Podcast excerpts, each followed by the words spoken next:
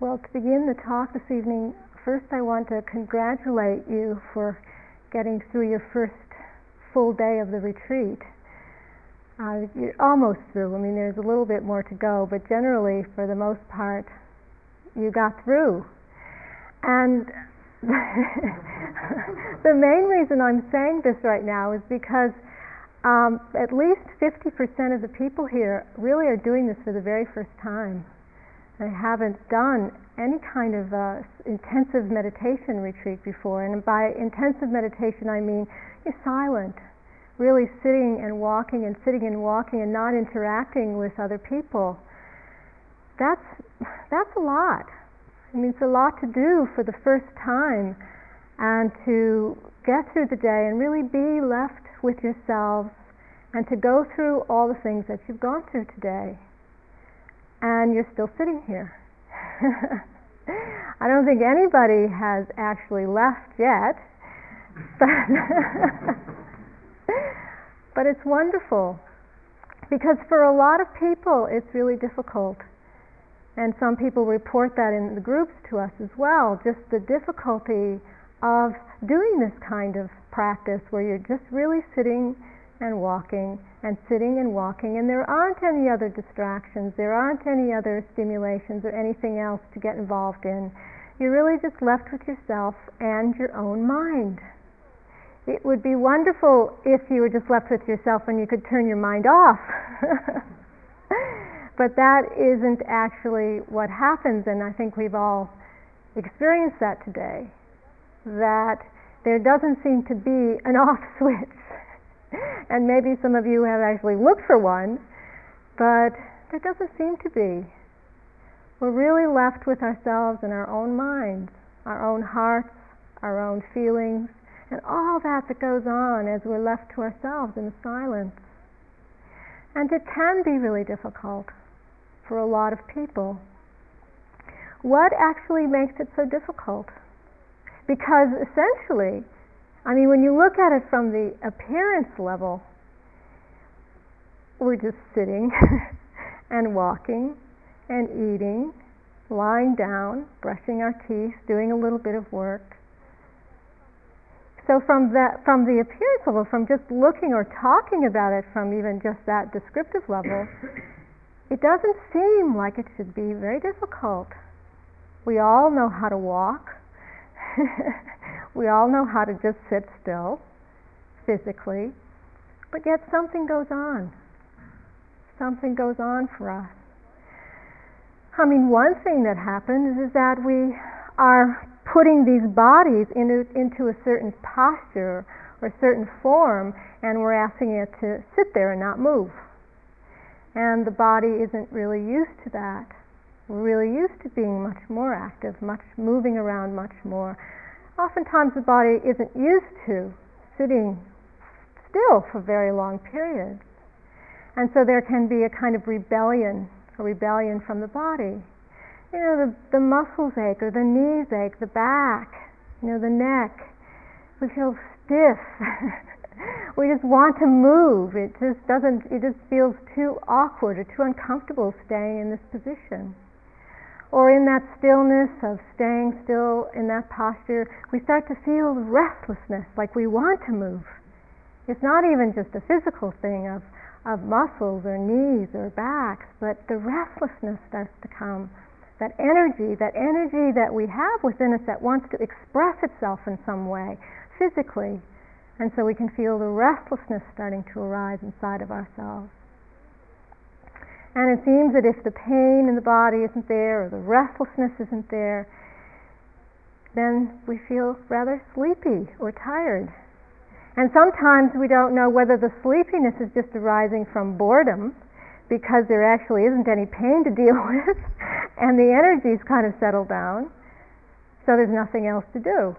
We just get a little bored and, oh, well, just have a rest or have a little nap or it can be a sleepiness that comes through actually stopping, just stopping everything from a lifestyle that's actually very hurried or busy or involved in lots of things, lots of responsibilities, or certain situations that we've just been involved in that have been, you know, caused us a fair amount of, of turmoil or or a lot of stirring at the emotional level.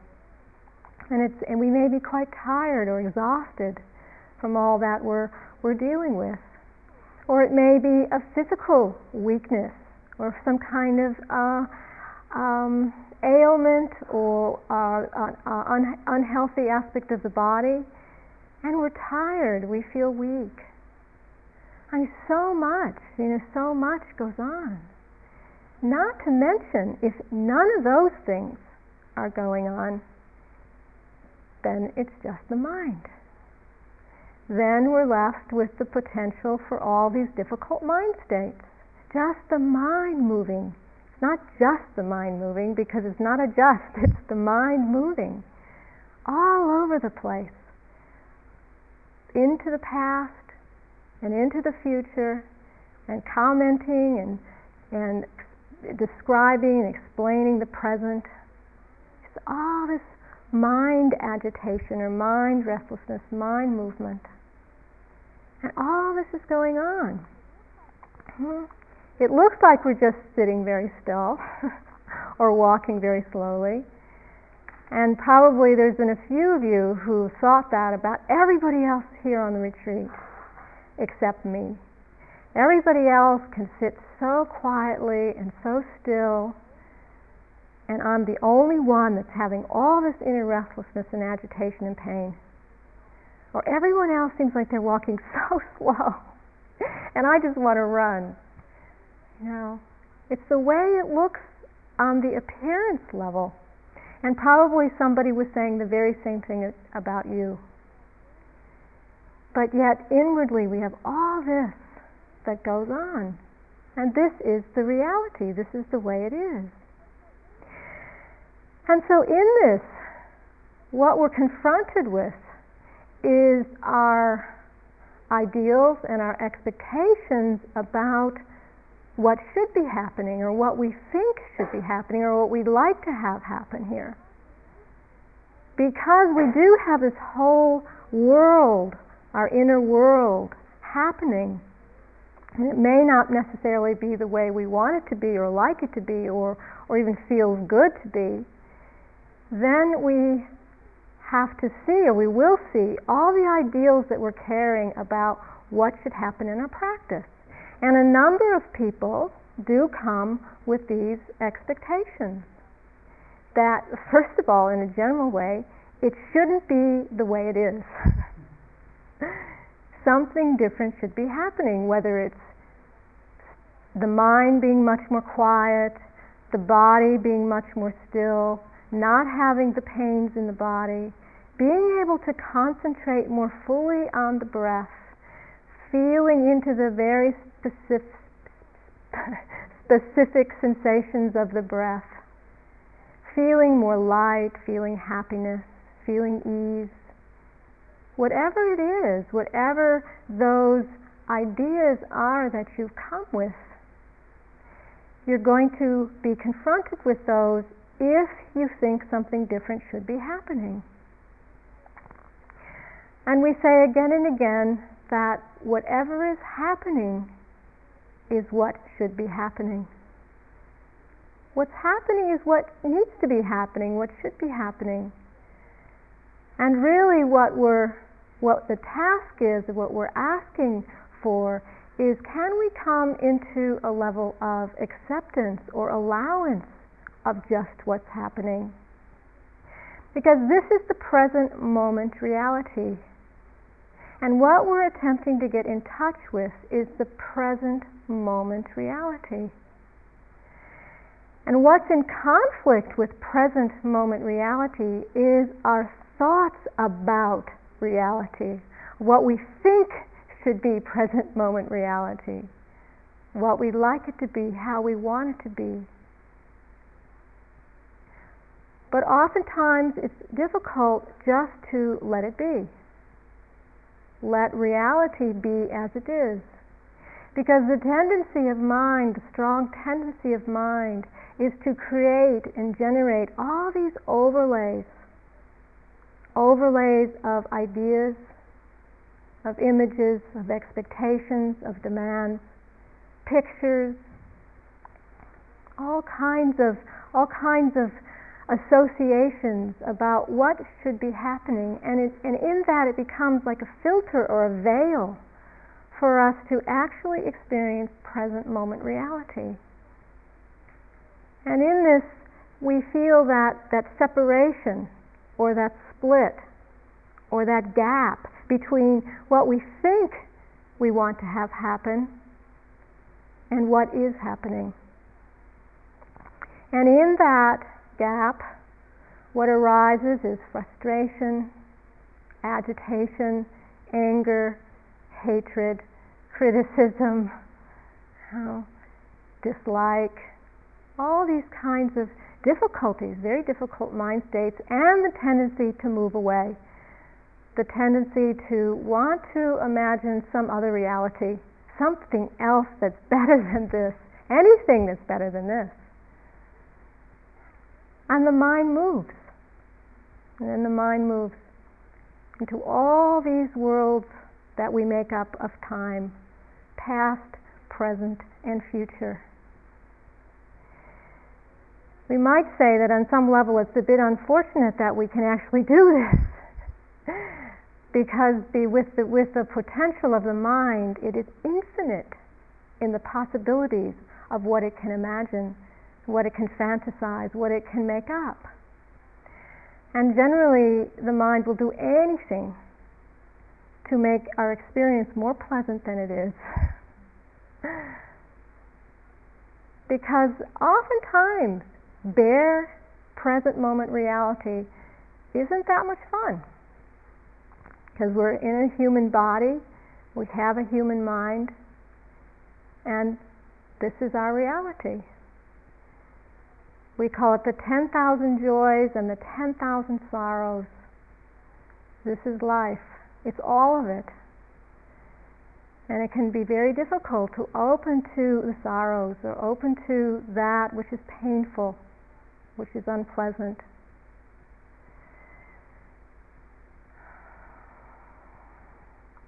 So we're faced with this dilemma present moment reality and how we imagine it to be or how we would like it to be, or all the ways that we imagine other things so that we don't have to be in present moment.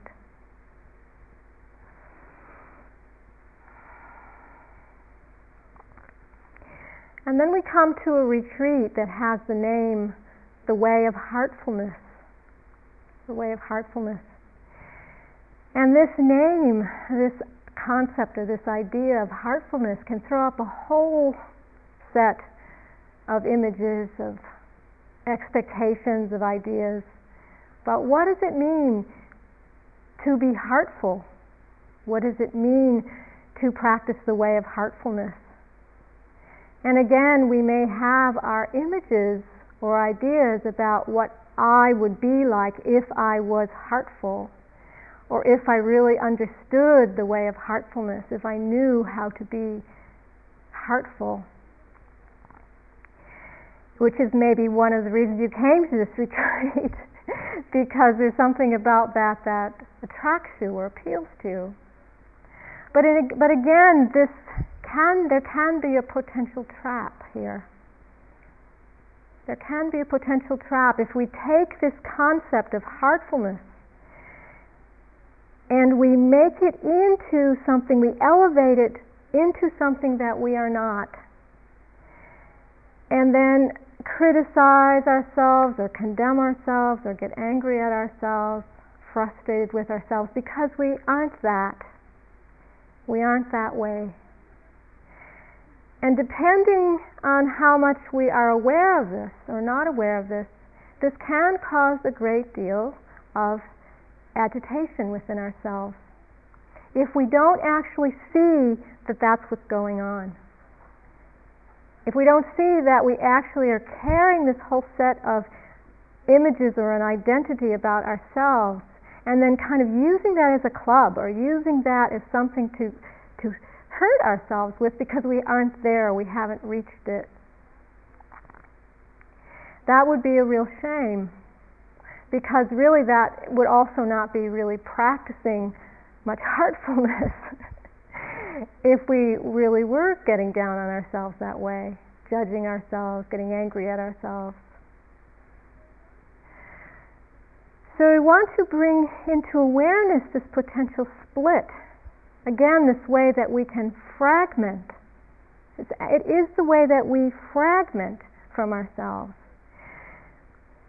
The, the split between what's really happening, what we really are, how we're really manifesting in the present moment, and then how we imagine ourselves to be or should be. And then that we feel that gap, we feel that split. And it's really very important that we become aware of this.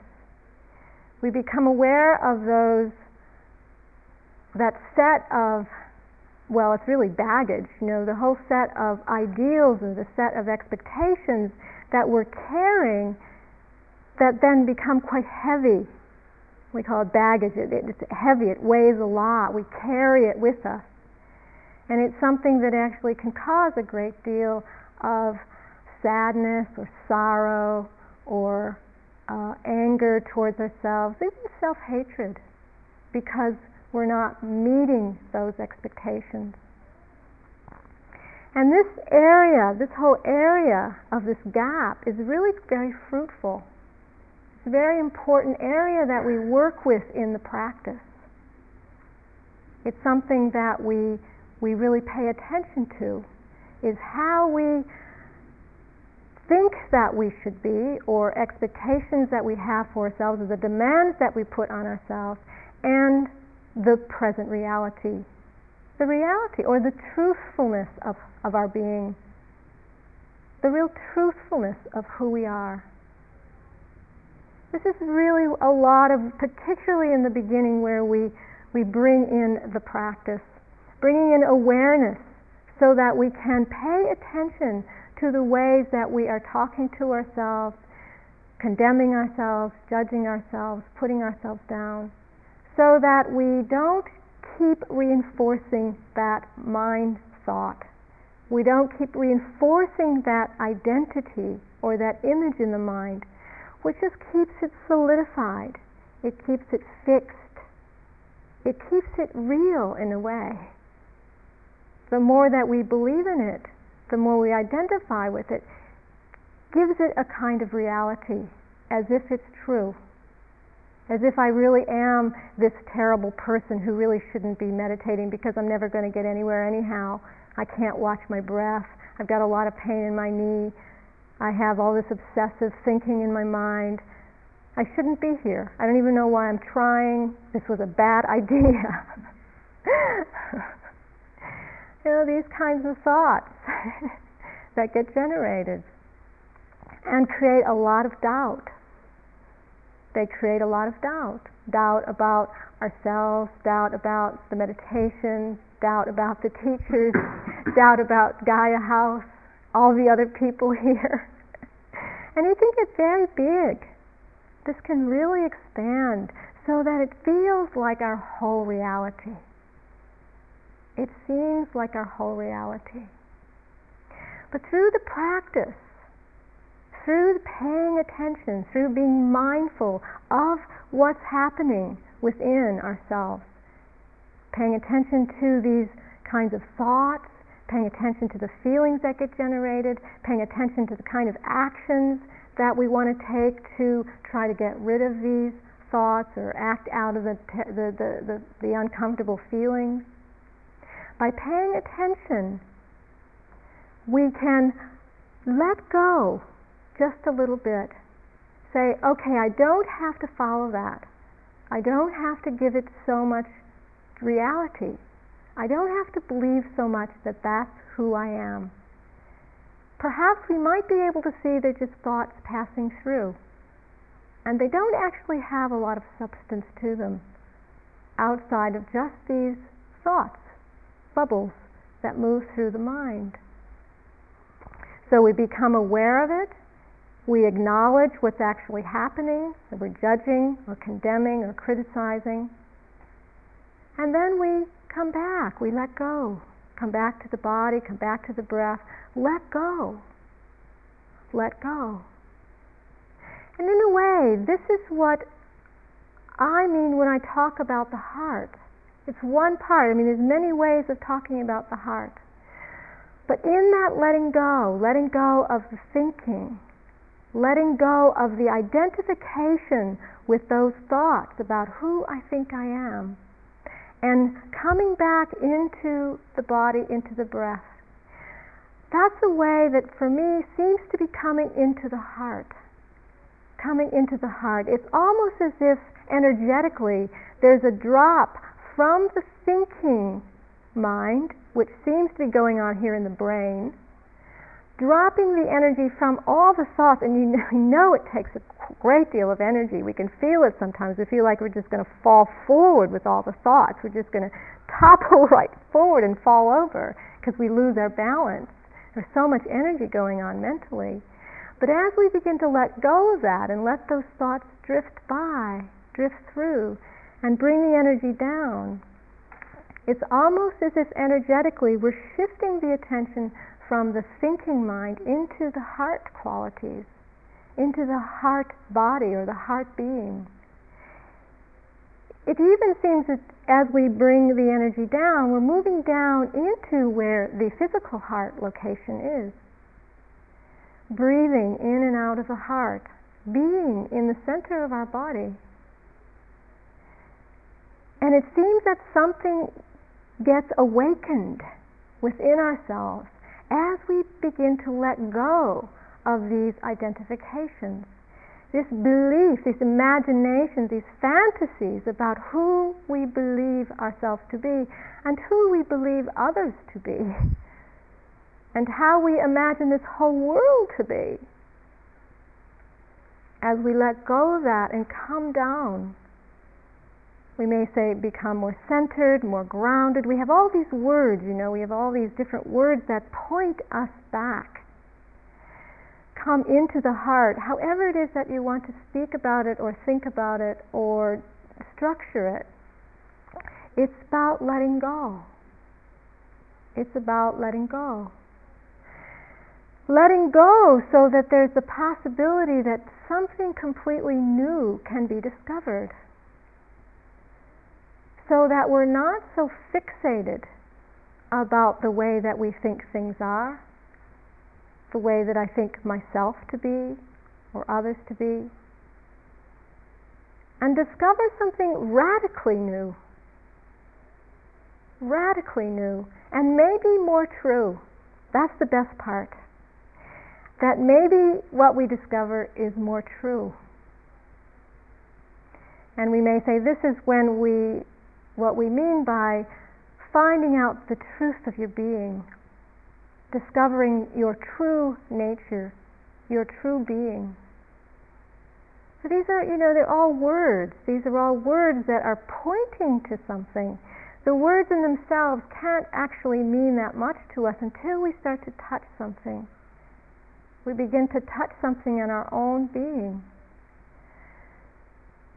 So we present the basic practice, the basic practice here, which is a, a way, which is a tool or a technique to begin to help us let go. So when we say, when you notice that you're thinking, when you notice that you're thinking, rather than keep indulging in those thoughts and continuing around those thoughts, just let the attention come back to the breath or to the body, or we've even included the hearing. Let go of the thoughts. Letting go doesn't mean pushing them away or trying to get them to stop. It just means not to give them the attention, not to give thoughts the interest. Because we get so interested, we get so fascinated by everything that arises in our thinking mind. It seems so interesting. And I suppose it's so interesting because it's about me. it's about you. And what can be more interesting than ourselves? but it's also fascinating. So we're saying just, just in a moment, just once, just for an instant, let it go. Let it go. Don't be so interested. And shift the attention, just slightly shift the attention back.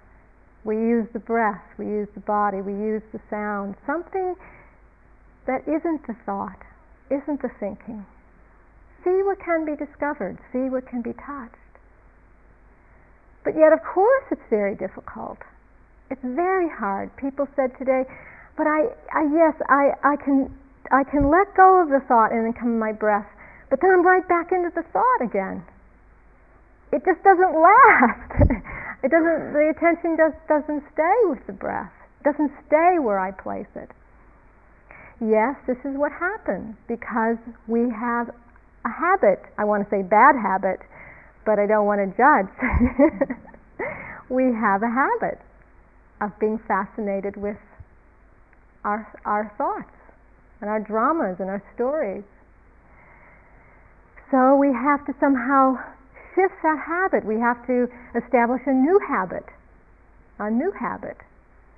So we're saying, let's try something different. Let's see if we can shift the attention somewhere else. Even if, like a rubber band, like a yo yo, you know, the, the attention goes right back to the thoughts again, to the stories. It's like just bring it back, bring it back again. One of my favorite teaching stories about this that I heard when I was starting to practice many years ago, but it always is one of the sweetest stories, is the story about the metaphor about training the puppy because really, in the same way, this is what we're doing with our own minds. If you have a little puppy, a, a new puppy that you just got, and maybe people have had this experience, you have to, and the puppy, you know, lives in the house, well, will live in the house for the most part. You have to train it so that it doesn't pee everywhere all over the house. And so usually what you do is you put some newspaper in one of the corners and every time the puppy pees somewhere, you put his nose or her nose in the in the spot, give it a little pat, and put it on the paper, and say, "Here, you know, stay here." and then the puppy wanders off, pees in another corner, put the little nose in, give it a pat, put it back on the paper, and you have to do this. How many times do you have to do this? before the puppy is going to get the message that it's not supposed to pee over here or over there, or go over here or go over there, but it's supposed to stay on the paper. It's supposed to pee on the paper. If you really try to, you know, really get angry at that pu- puppy and really start to beat it, it's actually not going to serve the situation very well. It's just going to really hurt the puppy and it probably traumatize the puppy at some point. But all we really have to do is just give it a gentle pat. Just a gentle pat, just a gentle reminder, a little rub in the nose, little pat, put it up, just gently picking it up, putting it back on the paper and saying, stay here. Hundred times, you know, it's going to wander away. Little pat back on the paper. And it's exactly what we're doing. I think it's such a really good metaphor for that gentleness, the real gentleness and the patience, and the kindness that we need to bring to our own experience as we're retraining the mind, or we're re- retraining the heart, however it is that you want to look at it.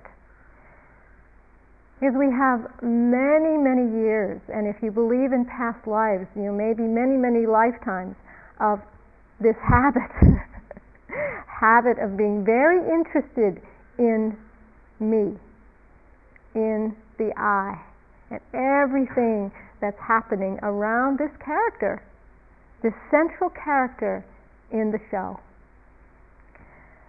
This is a hard nut to crack. but little by little, you know, we begin the process. Bring it back, bring it back, bring it back see if we can find something new, discover something new as we become less fixated or less identified with our stories, with our own mind.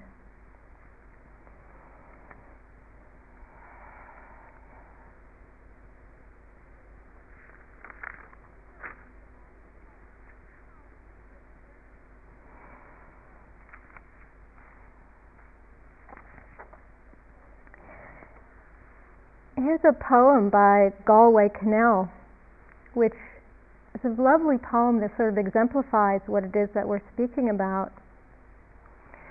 The bud stands for all things, even for those things that don't flower, for everything flowers from within of self blessing.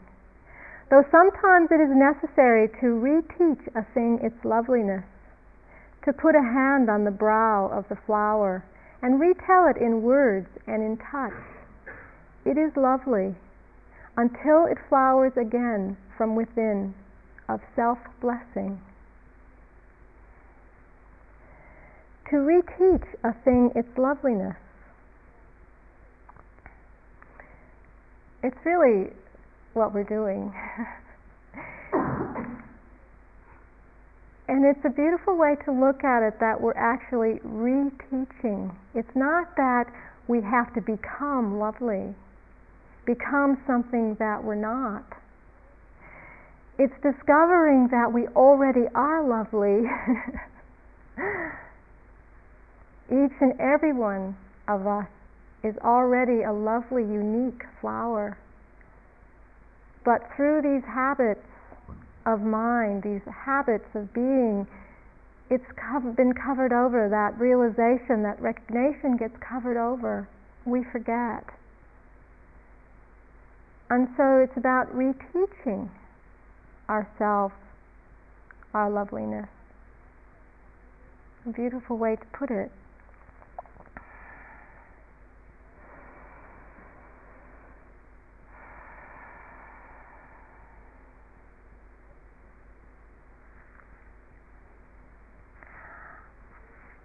Got an email from a friend the other day, and I don't know about you, but I'm really enjoying email these days. new new phenomenon of email, and it's really a fun way to for me to share with other friends what's going on and reflections and. And just as I was reflecting on this talk today, I was remembering this email that I got the other day from this friend, and I and, and I was thinking about what he said, and I thought, huh, somehow that weaves into what I'm talking about tonight. So I want to read what he said, and then see how it weaves in. Uh, my my dear friend and her partner who wrote this just uh, took a a vacation, a holiday in, in America. They're Canadian and they just went uh, down to the southwest and had a wonderful holiday exploring the national parks down there and camping out and all the adventures that happen when somebody takes a, a, a holiday of that kind. So he's just telling me about one one incident, and he's saying, "I wonder if Donna told you about our Denver escapade." When the fuel pump on the Taurus gave out as we were starting west on the I-90. The person who came to tow us to a service station offered to let us camp in his garden. Ever keen to meet people and to accept offers of generosity, I said that would be perfect. Accordingly, we arrived at his house. He had confirmed with his wife that she was okay with his offer to find a home of most amazing apparent chaos. Everywhere, the roads on two sides filled with campers, tow trucks, other vehicles in various states of disrepair, the two garages filled with all kinds of mechanical bits and pieces, the veranda half used as an overflow for household items, the kitchen with all the counters 18 inches deep in utensils, and myriad other objects, the bathroom, which seemed to be no one's obligation to clean, and so on and so on. My overriding feeling about where we found ourselves, well, how utterly incredible that anyone can be so unself conscious as to invite strangers back to such a home with social condition which social conditioning would generally deem as an incredible mess. This surely is generosity to an extreme. I was fascinated by his take on that, that this was really an a- aspect of generosity, of, of heartfulness. And when I was reflecting on it, it seemed to me that the house or the garden or the grounds that he was describing in some ways was actually a metaphor for myself or for yourself, for for our, for the way we are. Incredible chaos. you know, this this here and this there and this in disrepair and the mind here and the mind there and just this and yet this act of generosity to say, come on, doesn't matter. I don't have anything to be ashamed of. There's nothing to hide. Come on, enjoy yourself. I have a place for you to stay. Camp on my my lawn. And that really is, you know, if we could have that same open-hearted generosity of spirit for ourselves, for that chaos, or as he says, that incredible mess that we find ourselves in, to not be ashamed, to not hide out, to not think that it needs to be different. it's wonderful, isn't it? I mean, it seemed to me in his description of the stories, this, this man just didn't even have a moment of self consciousness, of thinking that maybe they wouldn't they wouldn't really want to be here or like it or think that something was wrong, but that that he invited him back to the house. Come on, sleep on the lawn, camp out. Doesn't matter. That's that attitude. That's the attitude of of awareness, of kindness, of generosity, patience, you know, compassion, however it is, whatever word that touches, whatever word is that speaks to us that we need to hear for ourselves, to have that same open hearted attitude for what we see in ourselves, for present moment reality. Not for how we would like it to be or imagine it to be, or get angry because it's not, but how it is. Can we let it be? Really let it be just how it is?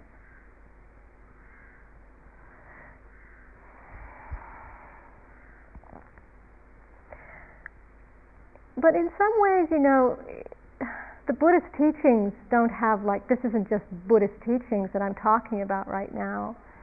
You know, of course, the Buddha emphasizes a great deal this open-hearted attitude of loving kindness and and uh, generosity and truthfulness and uh, balance of mind and uh, patience, patient acceptance. All these are very important qualities, but it's not new. This isn't really new to any of us. I mean, these are the these are these are these are qualities about being human this is about living together in this world, living collectively in this community, of, of, of this global community that we're in. And it's also something that many of you have either been practicing on or reflecting on for a long time or for a great deal of your life already. And so I thought that maybe it might be worthwhile just to take a moment and just reflect for a moment how you already live. What qualities, what heartful qualities are already manifesting in your life? What of these qualities that I've been speaking about tonight are already here for you? That even today, as you were going through this day, this new day, this difficult day for many of you, what did you already bring to your experience?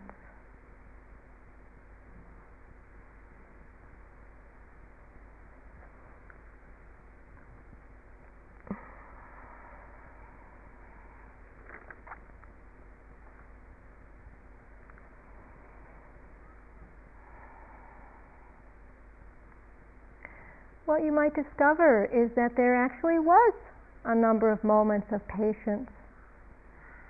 There may have been a number of moments where you were able to let go of the way that you were talking to yourself or the way that you were criticizing yourself and saying, okay, that's not helpful, I don't need to do that now. Perhaps you were even reminded enough to actually say something that was quite kind to yourself. it's really good that you came, even to yourself. You're saying to yourself, it's really good that you came, even though this is hard, this is difficult, it's really important, and it's been a big step for me. It's a big leap to be here. I feel really good about it. Ways that your mind and your heart is already very resourceful. You're able to, to, draw, to call on these qualities of mind and heart. And it's important to reflect on that and to be aware that much is in place already. And what we're attempting to do is to reinforce those qualities through the practice through the practices that we are going to and we are introducing and we're going to introduce, practices that really reinforce these ways of being with ourselves, ways of being with others, ways of being in the world. The practices of loving kindness, practices of letting go, renunciation, practices of compassion, kindness, patience, all of these helpful attitudes of mind that we can bring to our present moment reality. And it doesn't necessarily mean that then it gets easy, or if we're doing it right, it gets easy. And if we're doing it wrong, then there's a lot more we have to understand. It just means we practice, we remember, and we attempt to reinforce that attitude, that helpful attitude of mind as much as we possibly can through acknowledging, through being aware, through catching when that's not going on. And seeing if we can bring about that helpful mind state of kindness or letting go.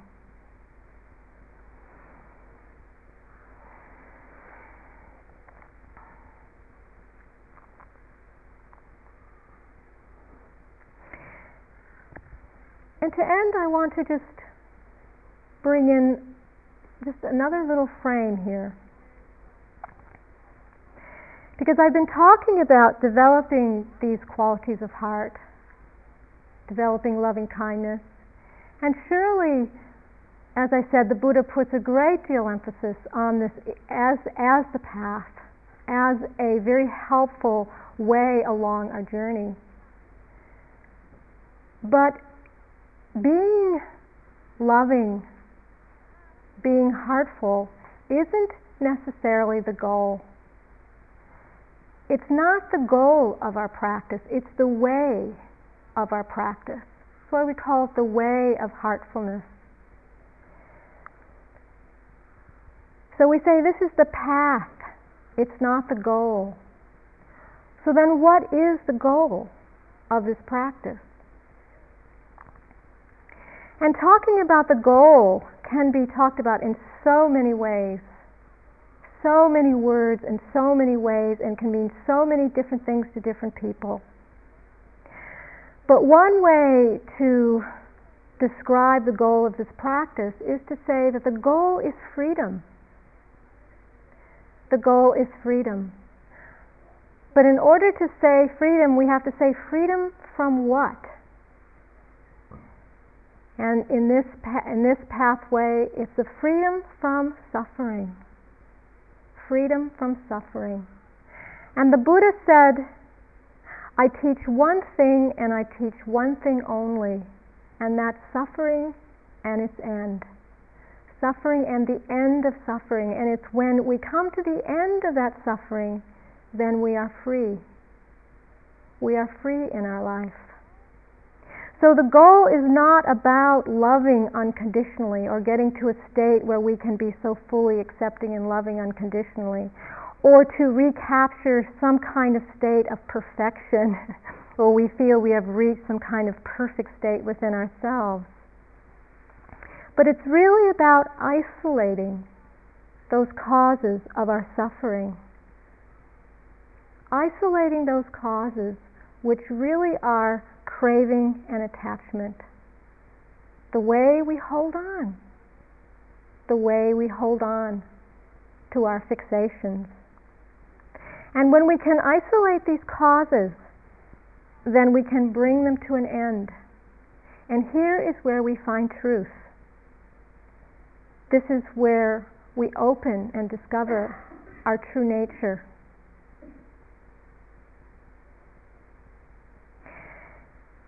The attitude of loving kindness does uplift the heart and it frees the clinging from the mind.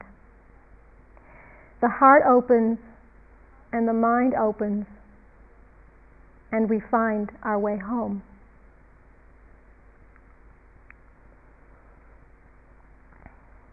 Let's sit quietly for a few minutes. Thank you for listening. To learn how you can support the teachers and Dharma Seed, please visit dharma dharmaseed.org slash donate.